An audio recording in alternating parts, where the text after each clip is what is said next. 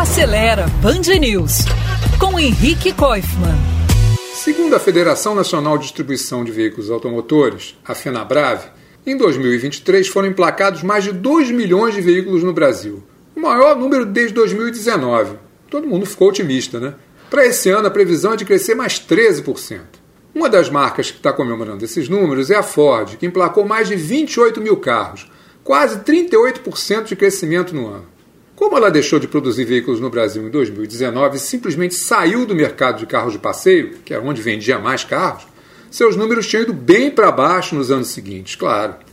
Como importadora, a Ford focou no segmento de utilitários, picapes e SUVs e, aos poucos, recuperou parte da confiança dos consumidores.